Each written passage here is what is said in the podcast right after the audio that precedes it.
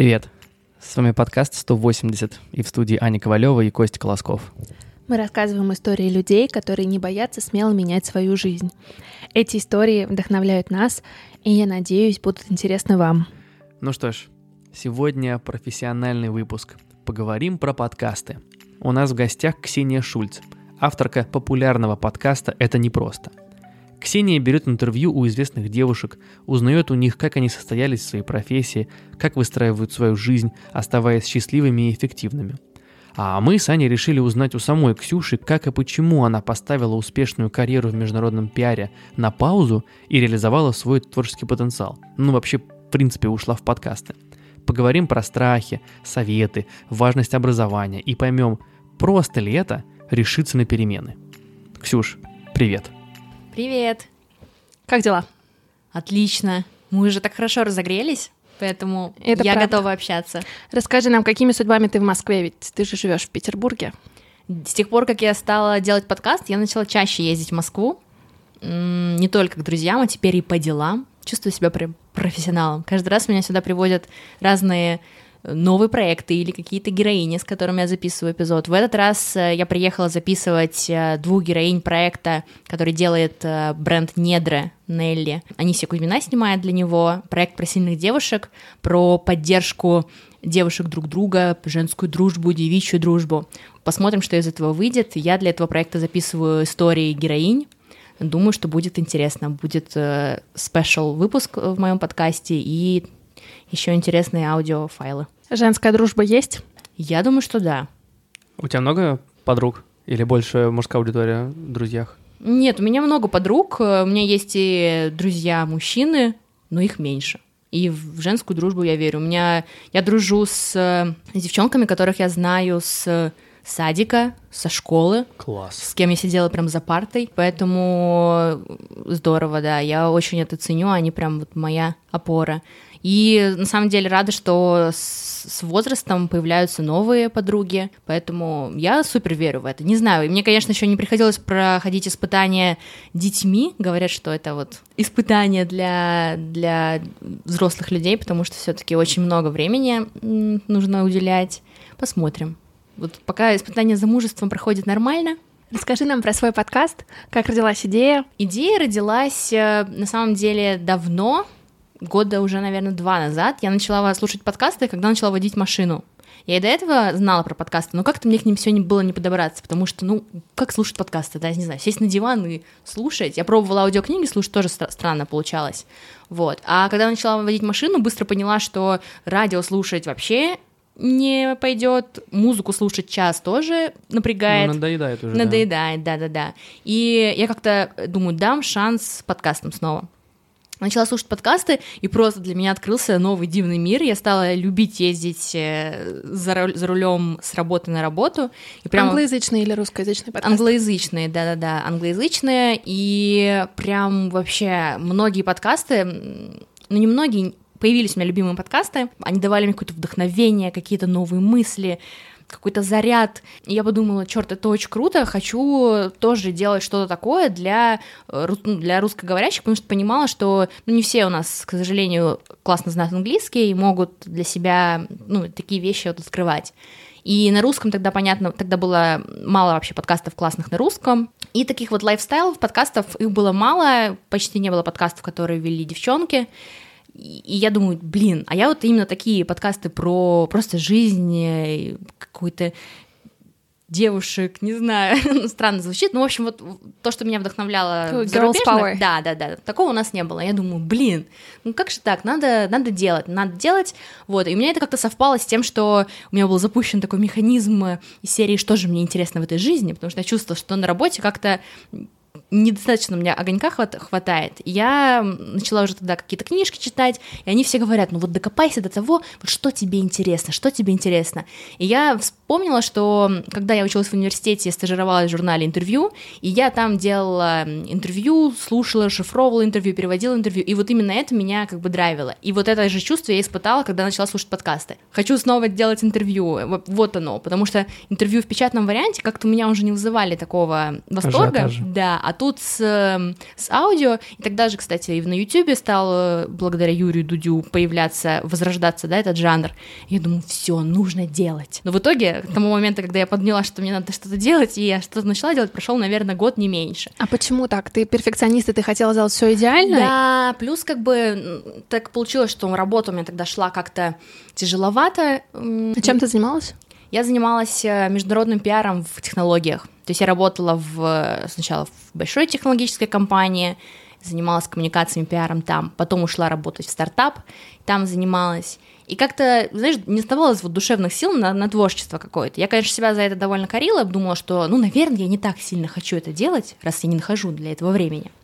Но потом в разговоре с, эм, с одними своими друзьями мы пришли к тому, что, блин, нет, творчество на самом деле, оно требует ресурсов определенных, там, креатив и прочее, вдохновение, но это все-таки не просто так. Для, для, для этого ты должен чувствовать какую-то внутреннюю душевную силу и время, в принципе, у тебя должно быть на то, чтобы просто вот что-то у тебя родилось, и ты мог это воплотить. А потом так получилось, что случился у меня такой бернаут на работе, и все как-то так закрутилось, затянулось. Я решила поставить паузу в своей карьере. А страшно было уходить? Очень страшно, мне тяжело это давалось решение. Я, я тогда, на самом деле, такой вот тоже, такой как бы круг разных переживаний, мыслей прошла, что я поняла, что те люди, которые реально на самом деле как-то круто поворачивают свою жизнь, там на что-то решаются, на новые проекты или вообще там вот уходят, представляют, я думаю, блин, это же вообще не просто оказывается. Это когда ты потом рассказываешь историю, ты такой, знаешь, ну я вот ушел оттуда, потом пошел туда, а на самом деле ну, когда ты не просто переходишь с одного места работы на другое, с этим мне было все хорошо. Я много мест работы сменила. Это вот. нормально, нам, нам знакомо. Вот, то есть с этим было все нормально. А вот так вот понять, что я не знаю, куда мне дальше нужно, да, я, я знаю, что мне не нужно идти просто в другую, же, в другую компанию, где я буду делать там примерно то же самое. Вот на это решиться тяжело. И у меня на это ушел прям, ну, месяц тяжелый. Признать себе, что это точно не та дорога, по которой тебе нужно идти, это сложно. Я до сих пор даже боюсь сказать, что это точно не то. А вот именно что не то? Пиар не твое? Мне кажется, наоборот, тебе это, ну, как раз тебе это помогает, это хорошо для тебя. Ну, для меня это сейчас хорошо, безусловно. Я считаю, что тот опыт, который я за эти годы получила, он сто процентов мне очень помогает, и я знаю инструменты, как нужно, да, там, рассказывать о себе, о своем проекте, что можно делать. Конечно, у меня есть определенный уровень уверенности, там, нескованности, я не боюсь там писать людям. Это все отточилось в том числе ну, во время работы и, и тем, что я занималась пиаром. Ну просто да, мне я поняла, что в какой-то момент, что было ключевой точкой, я поняла, что мне не нравится, знаешь, сам процесс. А можешь для себя сформулировать, что именно в этом процессе не нравилось? Я начала думать о том, э, в какие моменты я чувствую там радость, гордость uh-huh. за то, что я делаю. И я поняла, что, конечно, когда я достигаю чего-то, а у пиарщиков-то что там, да, какая-то новая вышла публикация, там классно осветили какую-то компанию, то, то есть, когда я получаю результат, я довольна им.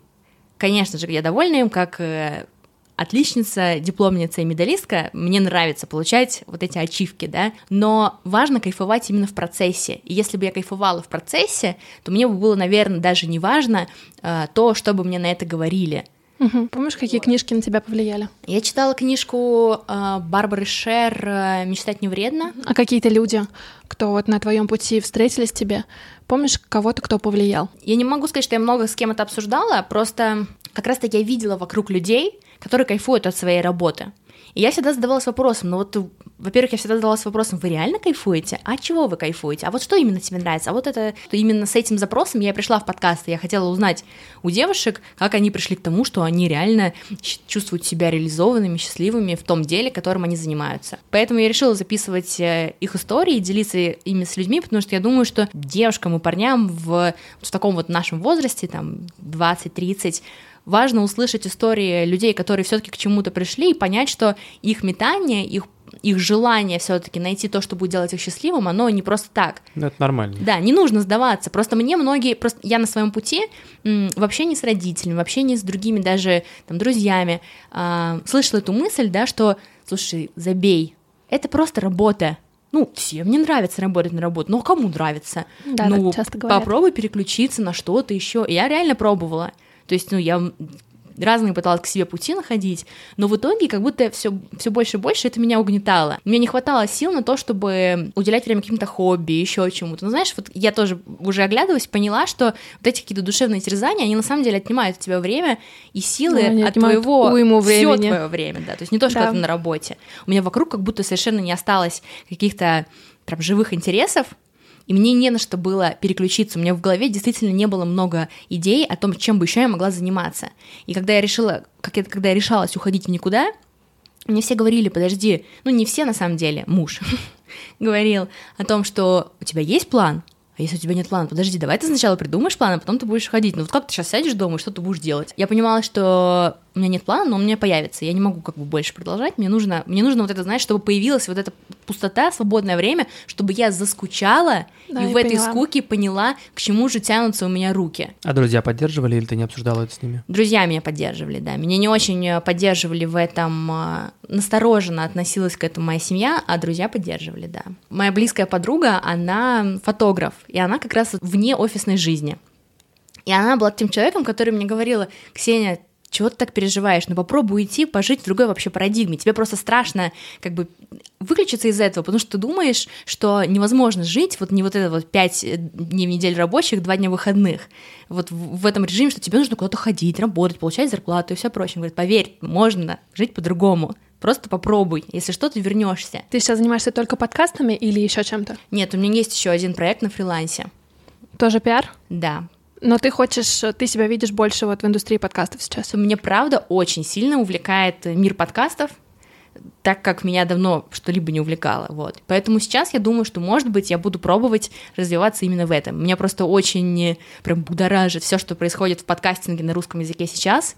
Я прям чувствую, что это какой-то ренессанс, и мне кажется, что можно много что сделать. Как ты видишь свое будущее в подкастинге? Да я вот уже пошутила, пошутила в сторис, что у меня будет э, империя подкастов. Ну, Но на супер. самом деле у меня реально есть идеи уже следующих подкастов, и мне прям хочется пробовать другие жанры. Вообще мне хочется... Какие жанры хочется пробовать? Ну да, если до кого-то я дос- дос- достучусь, э, кто услышит мои слова, кто думает о том, чтобы делать подкасты, не бойтесь делать что-нибудь прям вот новое, другое. Мне кажется сейчас, что многие, конечно, повторяют друг друга. И это нормально, потому что все равно даже там с этого можно начинать сто процентов. Разнообразия, конечно, не хватает, и вот хочется, чтобы люди пробовали какие-то новые жанры, что-то нарративное, но это тяжело производить. Но я надеюсь, что кто-то начнет на это решаться. А почему, почему именно подкасты? Почему не блог на Ютубе, Вот, да. телеграм-канал? Когда я поделилась с друзьями, что я хочу делать подкасты, мне все говорили делать YouTube. Мне говорили, подождите, какие подкасты? Мы никто не слушаем подкасты. Ну, никто не слушает подкасты. Зачем? Ну, ты понимаешь, что э, там, если ты сделаешь YouTube, то ты за полгода наберешь ту аудиторию, которую ты в подкастах будешь набирать там два года. И я даже в какой-то момент задумалась, думаю, блин, ну вот правда, включила, знаете, такую рациональность и стала думать, ну да, как бы YouTube, я знаю, там платформа, значит, там все понятно, да, продвижение, там монетизация есть, э, ну, действительно большая аудитория, там весь как бы все алгоритмы так заточены, что твой, твой канал будут находить. Но потом я подумала, черт побери, я смотрела YouTube тоже много лет, ну и до сих пор смотрю, я, в принципе, люблю YouTube, но я смотрела YouTube, и мне не было желания сделать свой канал. То есть, ну, не возникала никакая идея. А я начала слушать подкасты, и мне захотелось э, стать частью этого, мне захотелось сделать свой подкаст. Ну и, И- тем более взять свою новую аудиторию. Как раз она сейчас формируется, поэтому у тебя есть намного больше... Ну да, да, хотя не то, чтобы даже это меня останавливало, потому что все равно я действительно отдавала себе отчет в том, что, возможно, меня будет слушать 50 человек. Ну и круто. Вот. И в итоге я решила в какой-то веке следовать за своим сердцем. Я думаю, я сделаю свою мечту, осуществлю свою идею, а потом, возможно, я пойду делать на YouTube что-то. Потому что я один раз уже последовала за, своим, э, за своей головой, когда пошла работать в пиар. То есть я до этого э, работала в журнале интервью, в Да, медиа. как ты вообще оказалась в пиаре? Расскажи. Попала я в журнал интервью. На И- стажировке, когда ты училась Да, на когда переводчика, я- верно? Да, я когда я училась на четвертом курсе. И вот у меня был такой просто восторг. Я не, вообще не могла поверить, что кто-то, какой-то человек с улицы может попа- попасть в глянцевый журнал, где там, не знаю, главный редактор Алена Долецкая. Ну, типа, what? Но это реально так сработало. Я увидела объявление, в, по-моему, в какой-то группе ВКонтакте или на Фейсбуке, что они ищут стажера с немецким и английским языками. Это были мои языки, которые я изучала. Немецкий вообще редко, когда нужен в какой-то креативной Это индустрии. правда, да. Это Правда, всегда да. какой-то французский или еще что-то. И я думала, что я обречена на то, чтобы с немецкими работать на каком-нибудь э, Промышленный, промышленном да. заводе, да. И тут немецкий, а потому что у интервью они э, есть немецкая версия журнала интервью. Вот, и я думаю, боже мой, это мое. Им нужен переводчик с немецким и английским языками. И я про- просто в тот же, наверное, в ту же, следующая минута после того, как я увидела это объявление, начала делать тестовое задание, просидела, не знаю, два или три часа, переводя оба интервью. Причем там было написано, что немецкий это опционально. Но я такая, делаем по максимуму. Это мой Я- шанс. Это мой шанс. Я наф- нафигачила это тестовое задание, отправила его, и мне ответили.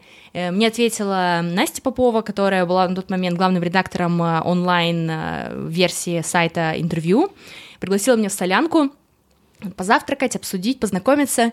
Я тоже думаю, боже мой, вы что, издеваетесь? Это же происходит real, вообще real life. Прямо Вот, здесь и да. сейчас. И я пришла, и мы пообщались, все классно, и они действительно взяли меня на стажировку. И, конечно, это был вот прям внутренний вот такой вот вообще будоражение восторг. И следующие несколько месяцев просто у меня была какая-то не жизнь, а сказка.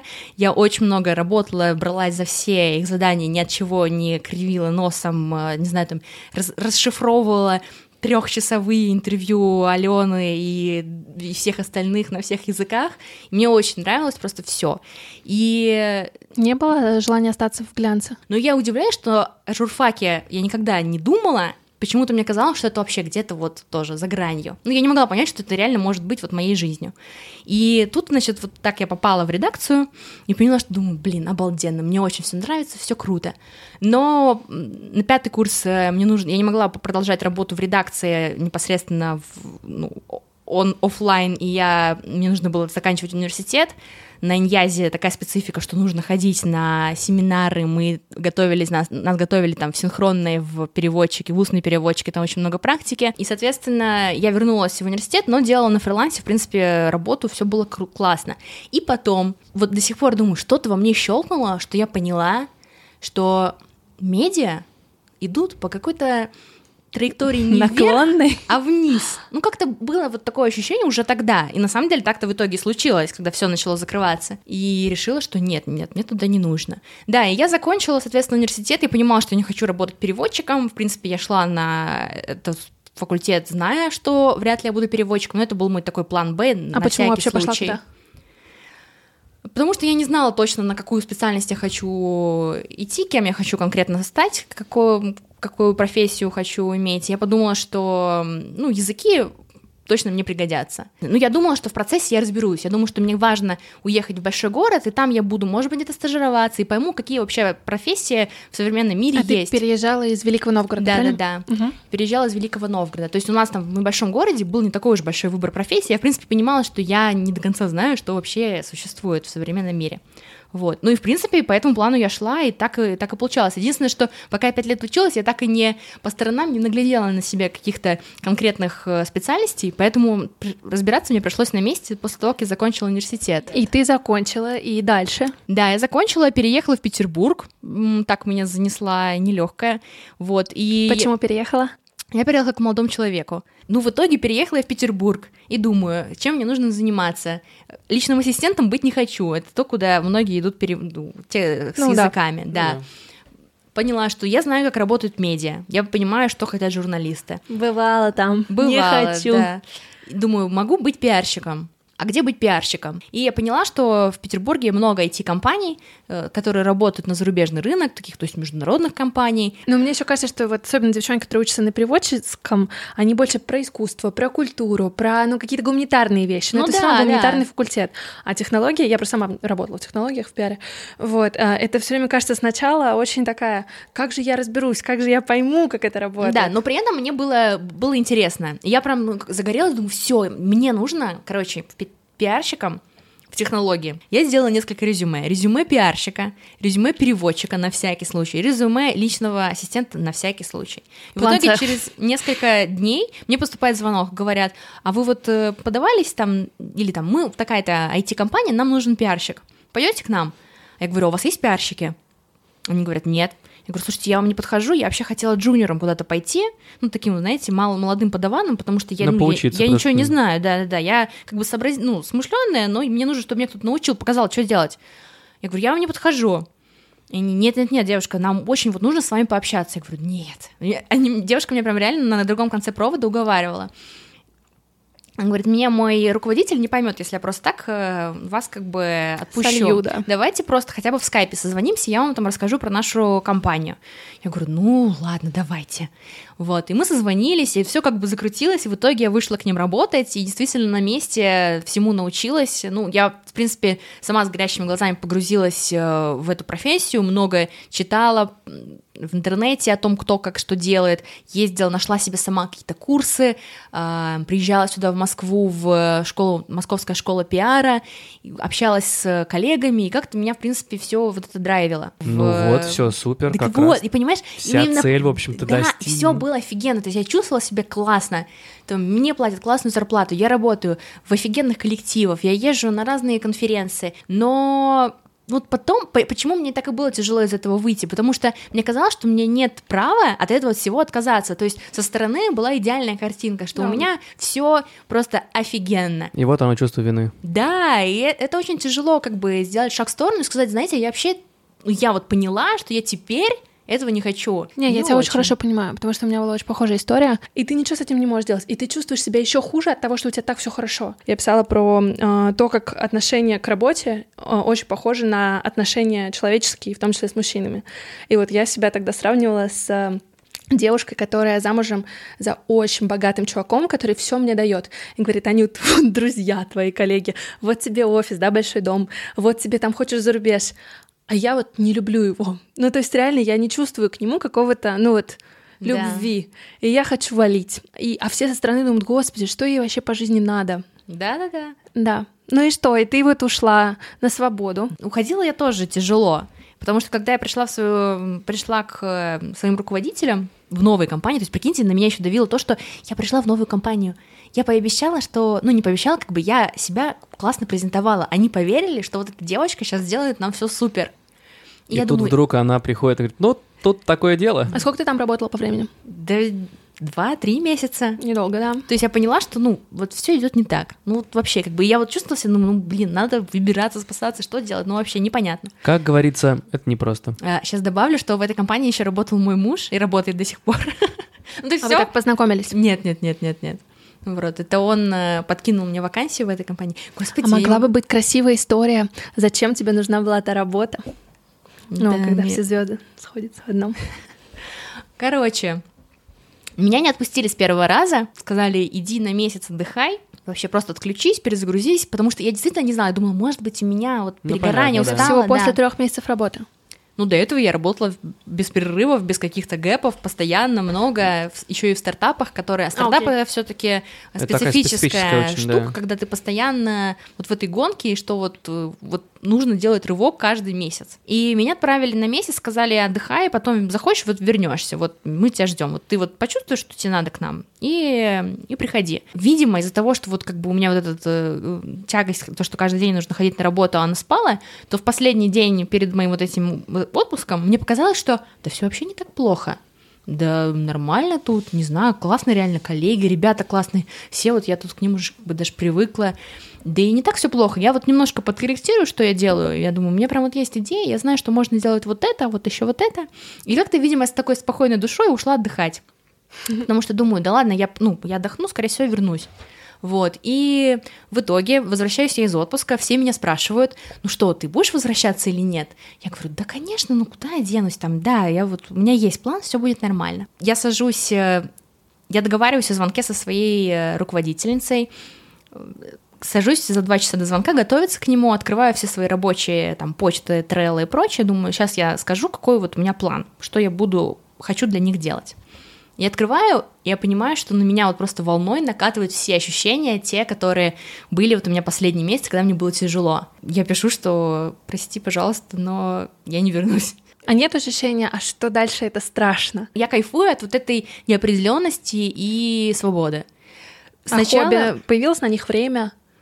Ну, Мое хобби большое — это теперь подкасты. А кто из э, иностранных подкастеров тебя вдохновляет больше всего?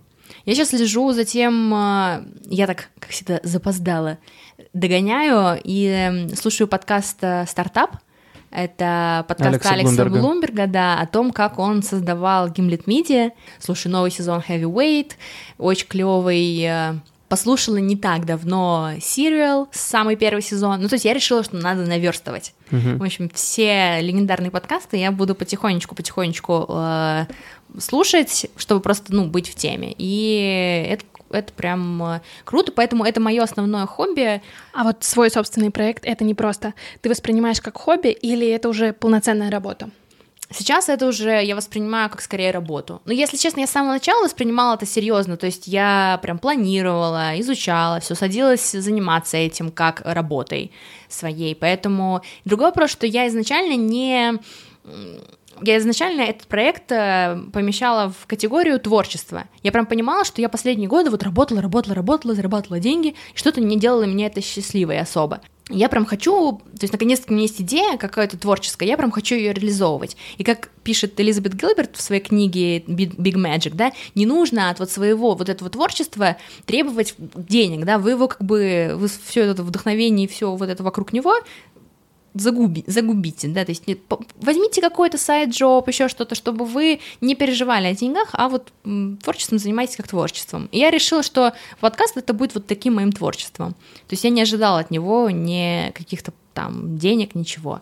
А сейчас все это принимает уже более серьезную форму, и я уже думаю, что, возможно, можно а, это воспринимать как какой-то проект, который может приносить деньги потенциально.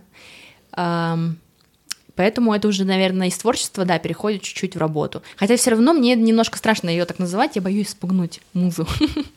А вот твои бывшие коллеги слушают подкаст? Слушают, и это очень круто на самом деле. Вообще, э, с помощью подкаста у меня активизировался весь мой эм, круг э, там, бывших коллег, знакомых, друзей детства, со школы, и все. Очень много кто потянулся, очень много кто пишет, и это прям, конечно, супер приятно. Чего ты не ожидала, когда ты запустила подкаст? Я не ожидала такого отклика людей, которые меня не знают. То есть я не ожидала, что эти люди будут настолько много мне писать, искренне писать свои истории. Просто я такой человек, который я так не делаю. То есть я много что, да, там у кого читаю, но редко я кому пишу отзывы. А тут э, люди начали писать и отзывы, и в iTunes, и просто мне лично. А критика есть? Критики на самом деле мало. И вообще я была готова к какому-то хейт-волне, ну, что-нибудь такое, знаете, то, что бывает на Ютубе.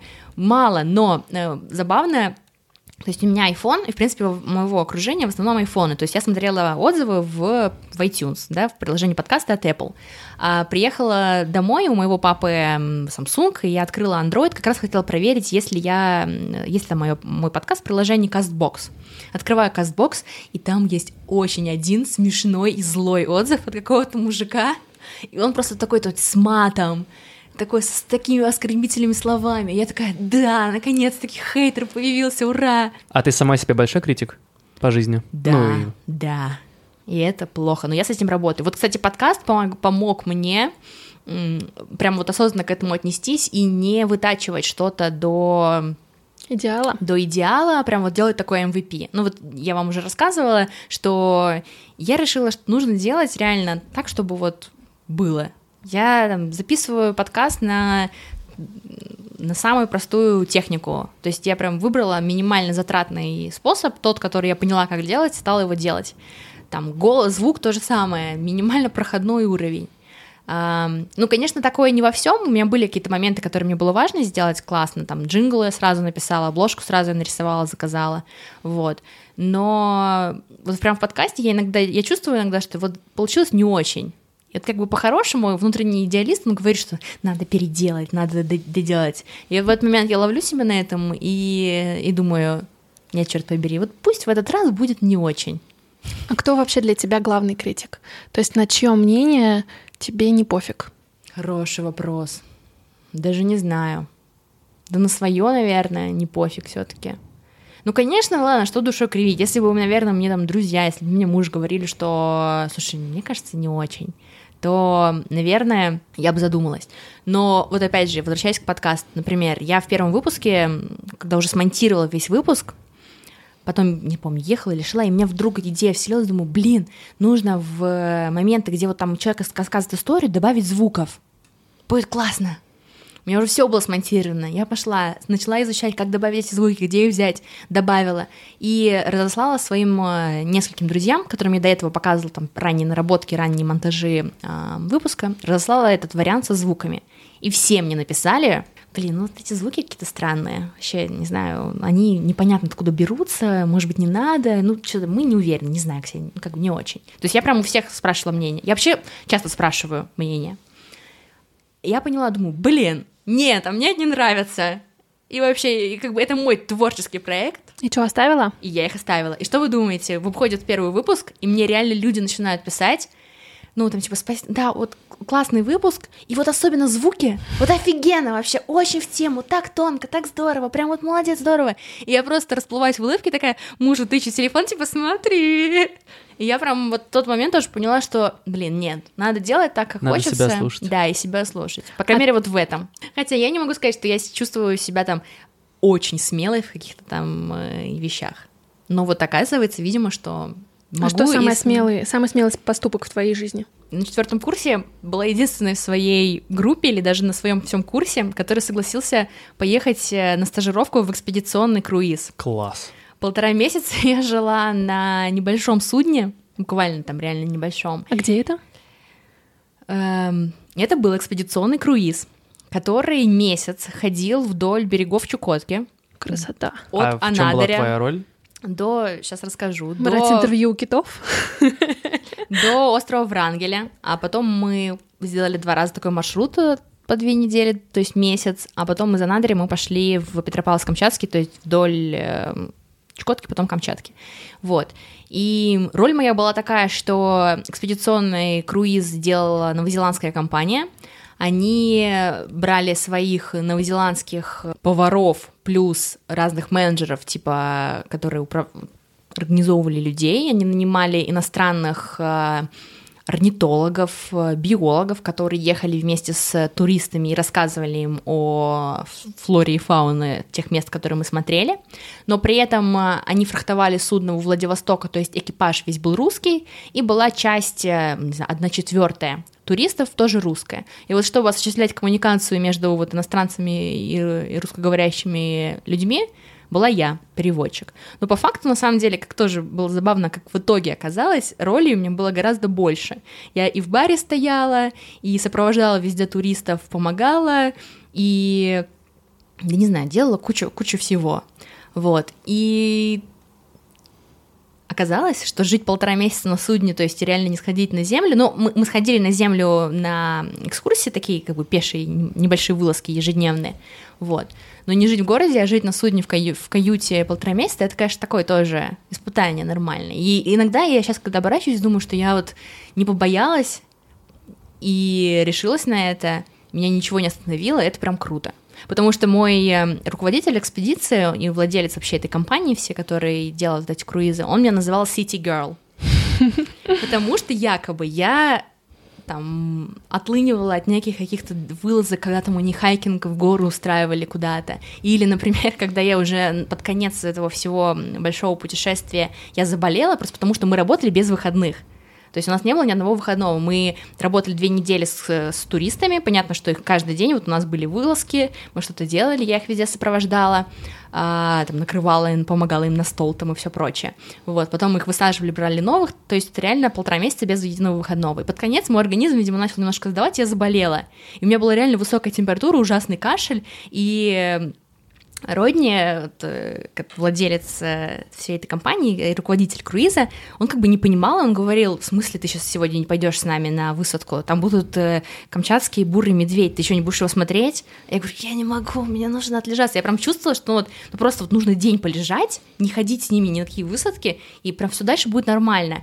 И он прям обижался на меня и назвал меня City Girl. И я думаю, какая я City Girl, ты что? Я как бы вообще делаю то, что на самом деле, ну, я человек, который никогда не ходил в походы, не ночевал в палатке и вообще То есть я благодаря ним только узнала, что есть мембранные штаны непромокаемые и, не знаю, хайкинг бутс. Чему, чему тебя научило это приключение в твоей жизни? Там были очень интересные люди, пожилые, которые пожилые туристы, иностранцы, которые, знаете, увидели уже все, и просто последним, что им нужно увидеть там за их 80 плюс лет, это Чукотка, вот, и поэтому с ними было безумно интересно общаться, они рассказывали про не знаю, про все страны, которые они посещали, вообще про то, как они, а это еще дорогое все мероприятие, поэтому они все были достаточно обеспечены, и вот они каждый рассказывал, кто там что, как свои деньги заработал, там был мужчина, который изобрел там чуть ли не пружину для тостера, ну, не помню, что-то другое, вот, и многие были парами, то есть они рассказывали о том, вот как они умудрились сохранить отношения до таких там седых волос, и вообще у них была такая воля к жизни, что я тоже, меня это жутко вдохновило на то, что вот надо как они. Окей, okay, смотри, у нас есть подготовленные вопросы, они короткие, ты можешь отвечать, как тебе захочется. А, итак, твои любимые подкасты либо на английском, либо на русском языке. Топ-3 давай. На русском это второй сезон «Два по цене одного» от «Медузы». Очень смешно. А, «Давай по чесноку». И номер три. И номер три давай будет подкаст э, «Заварили». Топ-3 английских. «Миллениал». Мистери Шоу — это подкаст Гимлет, он просто очень забавный какой-то. Там такие нелепые истории, мне очень нравятся.